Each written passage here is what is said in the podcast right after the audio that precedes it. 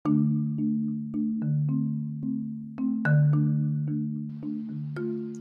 random people, selamat malam. Ketemu lagi dengan saya Rijo Tobing di podcast Randomness Inside My Head. Semoga kamu semua dalam keadaan sehat dan bahagia ya. Yang sakit semoga cepat dipulihkan dan yang kekurangan semoga diberi kecukupan. Jangan putus harapan karena hari esok dan masa depan itu ada.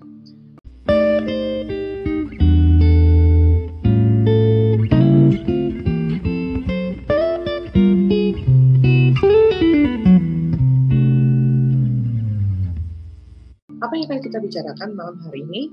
Saya akan membagikan sedikit mengenai tips menghadapi interview kerja. Tips ini saya persiapkan berhubung saya pernah bekerja di perusahaan multinasional selama beberapa tahun di Departemen Human Resources. Jadi ini adalah segmen Human Resources Insight. Saya memberi beberapa tips untuk menghadapi interview kerja yang mungkin bermanfaat bagi kamu, bagi anak kamu yang baru menyelesaikan pendidikan, atau kenalan kamu yang sedang mencari pekerjaan. Kata orang, mencari pekerjaan itu seperti mencari jodoh, gampang-gampang susah. Terlepas dari pendapat itu, menurut saya seorang pencari kerja perlu mempersiapkan dirinya untuk menghadapi berbagai tahap rekrutmen yang dijalankan oleh sebuah perusahaan.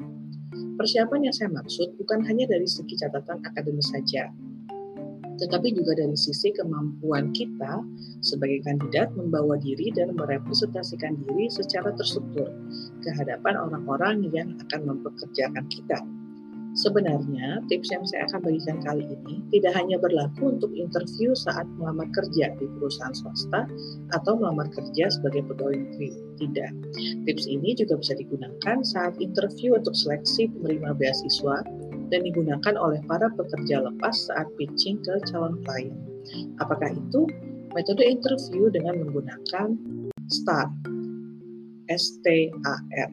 Interview dengan metode STAR menggunakan pertanyaan-pertanyaan yang spesifik untuk menggali perilaku, behavior, dan keputusan, decision, yang diambil oleh kandidat di masa lalu. Kandidat diminta untuk menyebutkan situasi yang dihadapi, situation, atau tugas yang diemban, task, untuk huruf T yang membuatnya mengambil aksi tertentu, action, demi mencapai suatu hasil, result. Jadi STAR itu kepanjangan dari situation or task, action, and result. Metode STAR adalah metode yang berpijak pada prediksi. Dengan menggali STAR dari masa lalu, rekrutmen berharap dapat memprediksi sikap dan tindakan si kandidat di masa depan jika menghadapi situasi atau tugas yang kurang lebih sama. Cukup mudah diingat, bukan? Metode STAR, Situation or Task, Action, Result. Nah, sebelum menghadapi interview kerja, seorang kandidat perlu mengetahui metode STAR sebagai kerangka untuk menampilkan diri dan segala potensi yang ia miliki. Jadi bukan hanya rekruternya yang mempelajari teknik interview, tapi kandidatnya juga. Dari pengalaman saya bekerja di Human Resources Department di beberapa perusahaan multinasional selama bertahun-tahun, saya mendapati dua tipe daftar pertanyaan yang diajukan pada saat wawancara berlangsung. Apa saja yang kandidat sudah lakukan di masa lalu? Apa yang kandidat mungkin lakukan di masa depan jika menghadapi situasi atau tugas A, B, C, dan seterusnya? Daftar pertanyaan tipe yang pertama akan membuat kandidat memberikan jawaban-jawaban yang lebih logis seorang rekruter bisa belajar banyak dari cerita kandidat akan apa saja yang dia sudah kerjakan sebelum dia datang ke sesi interview itu. Entah itu di sekolah, di organisasi yang diikuti, atau di pekerjaan sebelumnya. Daftar pertanyaan tipe yang kedua akan membuat kandidat memberikan jawaban-jawaban yang banyak berandai-andai. Pertama, si kandidat belum menjadi bagian dari perusahaan, sehingga ia tidak tahu pasti bagaimana organisasinya bekerja. Yang kedua, ada begitu banyak variabel di masa depan yang pasti mempengaruhi action dan result dari si kandidat itu.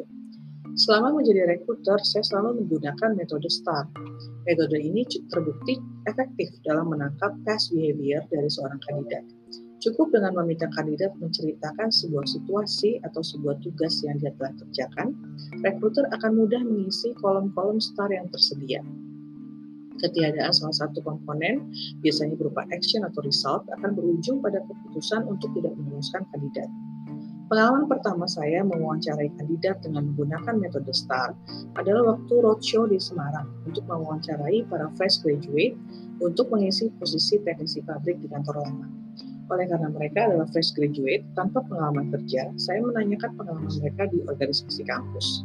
Jadi, mahasiswa sangat perlu belajar organisasi supaya memiliki bekal saat diwawancarai kerja ketika mereka baru saja lulus kuliah. Salah satu soft skill yang harus dimiliki oleh seorang teknisi di pabrik adalah inisiatif untuk mencari solusi jika mesin mengalami breakdown. Contoh pertanyaan yang saya ajukan pada salah satu sesi interview yang sangat berkesan itu adalah sebagai berikut. Saya bertanya, coba kasih contoh saat kamu menghadapi suatu kerusakan dan kamu sendirian saat itu yang diwawancarai seorang mahasiswa dari tiga jurusan teknik mesin menjawab begini. Waktu itu saya terkunci di dalam ruang himpunan. Saya nggak tahu yang rusak handle atau lubang kuncinya dan saya sendirian dan tidak bawa HP. Ya sudah, saya tunggu saja sampai ada yang datang. Saya bertanya kembali, apa yang kamu lakukan sambil menunggu? Saya tidur, jawab. Apa kamu tidak menggedor pintu dan berteriak minta bantuan? Ah, buat apa? Ruang himpunan letaknya terpencil. Suara saya nggak mungkin kedengaran. Jadi saya tunggu saja sampai ada orang datang. Akhirnya bagaimana? Tanya saya. Berapa lama sampai akhirnya kamu keluar dari ruangan itu? Saya nggak ingat berapa lama. Akhirnya pintu didobrak dari luar. Mungkin tidak pintu kamu dobrak dari dalam. Hmm, dia berpikir lama, terus dia menjawab. Mungkin saja, tapi saya nggak kepikiran. Penggalan interview di atas sepertinya sederhana, tapi ada banyak sekali informasi berharga yang terkandung di dalamnya. Saat mengisi aspek start dari pertanyaan yang saya ajukan, saya mendapati hal-hal ini. S. Situation. Terkunci di ruang himpunan. T. Task. Mengeluarkan diri dari sana. A. Action. Tidur. Tidak menghasilkan apa-apa, apalagi sebuah result. R. Result. Tidak ada hasil yang dicapai dengan hasil usahanya sendiri karena dia hanya menunggu bantuan datang. Dari mengumpulkan start tersebut, bisa terlihat bahwa kandidat yang diwawancarai tidak mempunyai soft skill yang diperlukan untuk pekerjaan teknisi mesin itu adalah sharing pengalaman saya sebagai rekruter. Jika kamu atau orang yang kamu tahu menjadi kandidat untuk suatu pekerjaan, maka pakailah kerangka berpikir start setiap kali memberikan jawaban atas pertanyaan dari rekruter. Misalnya kamu ditanya, apa keberhasilan yang paling kamu ingat semasa kuliah? Itu kan pertanyaan yang abstrak yang perlu diperjelas dengan jawaban kita. Kamu bisa menjawabnya dengan memberikan sebuah situation atau task sebagai latar belakang. Misalnya kamu menjawab begini, Waktu itu saya duduk di tingkat akhir ketika ayah saya harus pensiun dini akibat sakit. Ibu saya harus bekerja sendiri untuk menghidupi keluarga kami dengan kondisi suami yang sakit dan anak-anak yang masih kuliah. Ketika ekonomi semakin menghimpit, saya berinisiatif menawarkan jasa menerjemahkan jurnal ilmiah dari bahasa Inggris ke bahasa Indonesia kepada dosen-dosen saya. Dengan pekerjaan sampingan itu, saya bisa membiayai kuliah saya sampai lulus dan membantu biaya pengobatan ayah saya. Dari paragraf di atas, semua poin star sudah dapat terpenuhi. Situasinya apa? Saya pensiun dini karena sakit pemasukan keluarga berkurang.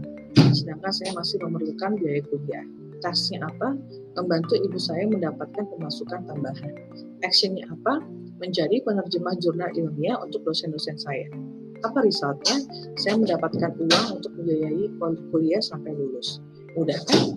Di antara sekian banyak teknik interview, metode STAR ini yang paling logis dan paling mudah dikuasai, baik oleh si rekruter maupun oleh si kandidat yang diwawancarai. Oleh karena itu penting bagi seorang kandidat untuk mempelajari metode STAR supaya dalam kondisi apa pun diberikan daftar pertanyaan yang menggali masa lalu atau berandai-andai di masa depan sekalipun. Seorang kandidat dapat selalu menjawab dalam kerangka ada situation or task yang membuatnya mengambil action untuk mencapai result. Semoga tips kali ini bermanfaat ya, dan semoga kamu atau orang-orang yang kamu kenal dapat memperoleh pekerjaan yang sesuai.